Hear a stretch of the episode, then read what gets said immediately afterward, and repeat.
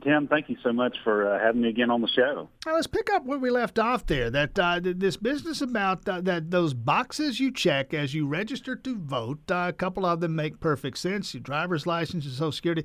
The one that if you somehow don't have a social security number, uh, which by the way strikes me as strange, but whatever, you don't have one. You simply check the box and you're registered to vote. Uh, that does it strikes you as problematic. Strikes a lot of folks as problematic.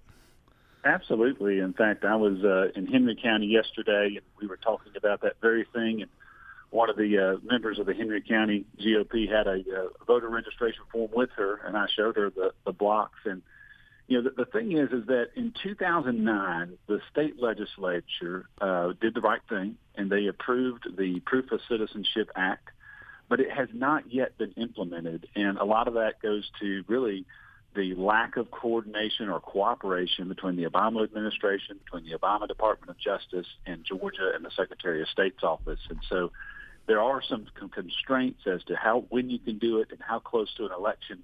But it's very much the time. Uh, the urgency of now is upon us. Uh, we need to implement that Proof of Citizenship Act, and essentially, what that would do is when someone registers to vote, we'd be able to apply that name to two databases, one being the federal databases, the SAVE program, uh, and also through our driver's license database, making sure that those who are registered to vote uh, are actually legal U.S. citizens. And uh, we could also run the existing voter database through that same, you know, our existing voter uh, registrations through that database to also make sure that there's no one currently voting who's an illegal or who is not a U.S. citizen. You know, David Belle Isle, candidate for Secretary of State, all that fuss and bother, and not to say that it's not legitimate, uh, the concern that we have about voting machines, whether to replace them, what to replace them with, what kind of machines, all that stuff matters, but, but you and frankly others have made the observation for a while now that the real problem is not with the machine, but it's exactly what we're talking about now. Two places, the voter registration process, the absentee voting process. That's right. And the absentee process is one, you know, when you look at voter fraud cases, uh, you know, not only in Georgia but across the country, more often than not, those voter fraud cases involve the absentee ballot. It's really the biggest opportunity for mischief, the biggest opportunity for fraud. And right now, you know, we're proud that in Georgia, you show your photo ID when you go to early vote. You show your photo ID if you're like me and wait till election day. Uh, but if you file an absentee ballot in Georgia, you don't need a photo ID. You don't need a witness or a notary or an excuse, and that's got to stop. You know, I said the morning, and folks who were with us here that morning, the morning after the election, be two weeks ago today, I guess. I the one thing I got wrong, and I got most things right, but the one thing I got completely wrong, uh, the order of finish in that four-man Secretary of State's race. I, did, I, I had McKoon and Brockway in a runoff. I, am completely and utterly wrong. I don't know what mistake I might have made, but the better way to ask the question maybe is how you find yourself in this position position? what did you do right? Well, I think there's two things, and one is we I think we have a very strong message. You know, it's really just defeat voter fraud and champion Georgia jobs, and that has been resonating across the state. And I'll also say that we have an incredible mayoral network. A lot of people in politics uh, look at state legislators, and they're great folks. Uh, but there's a whole other area of public servants out there in the mayors across the state of Georgia, and we've received a lot of help and a great network from them. So my choice, uh, 48 days from today, is uh, two guys from North Fulton. Uh, you from a mayor's office in Alpharetta. Brad Raffensperger has served in the Georgia House. What separates the two of you? Yeah. So uh, the uh, and what was the last part, Tim? What, what's the what's the what's the difference? What how do I make the decision between you yeah. and Brad Raffensperger? Great question. And so here's the thing: is you really got to look because we're all going to say conservative things and you really got to look at what we've done. Um, with uh, with Brad, he, he served three years as a city council person. He left that office uh, to seek a state house seat. He served three years there.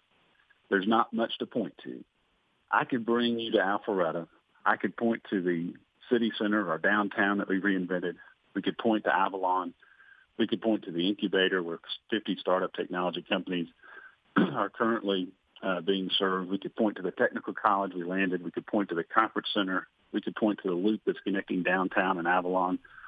All these things are leadership ventures, things that we had to get people in the room to be able to cast a vision, get people behind that vision. I could tell you the stories how they almost didn't happen, the struggles that we had.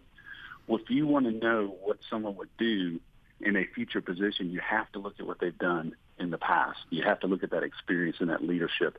And I believe that's what sets us apart. One of the things you talked about too, David Belle, you mentioned a moment ago, jobs, uh, making it easier to get one in Georgia. What's the role of the Secretary of State there? Absolutely. Well, there's two sides of it. There's on the direct responsibility side, certainly when it comes to licensing, I think we need to, to do our best and to eliminate the regulation where we can. We have to be an advocate for making it easier to get those licenses while still protecting the public. But then there's this whole other side, and you know, the Secretary of State's office, it touches every single business in the state of Georgia. And one of the things that we were able to do in Alpharetta is grow our chief industry of technology to over uh, 640 technology companies and over 100,000 jobs. And what I want to do is apply those same lessons and apply that same model to the state of Georgia and what we do best in agriculture, in technology, in logistics. And, you know, I think we should be the number one ag tech state in the country. Um, we've got actually uh, something I said in motion before I left office as mayor. It'll happen next month is the state's first ag tech conference a great opportunity to blend two things that Georgia does really well. But I think there is a responsibility to lead the way, to chart a path to build up our best industries and not just help Metro Atlanta, but to help the entire state of Georgia. Uh, David Belle Isle with us again, former mayor in Alpharetta, now a Republican candidate for Secretary of State. The runoff six weeks and six days away. Quickly, let's go on this one. Now, if this thing were a parade, uh, Brian Kemp and Casey Cagle would have the biggest float. I mean, they're obviously the ones who are attracting the most attention right now. How do you draw attention to this race? Well, you know, it's it's it's difficult to be honest with you. Uh, a lot of people don't know what the Secretary of State's office does. Uh, some people think it has to do with human trafficking or the opioid crisis. In fact, my opponent's one of those. Uh, it doesn't.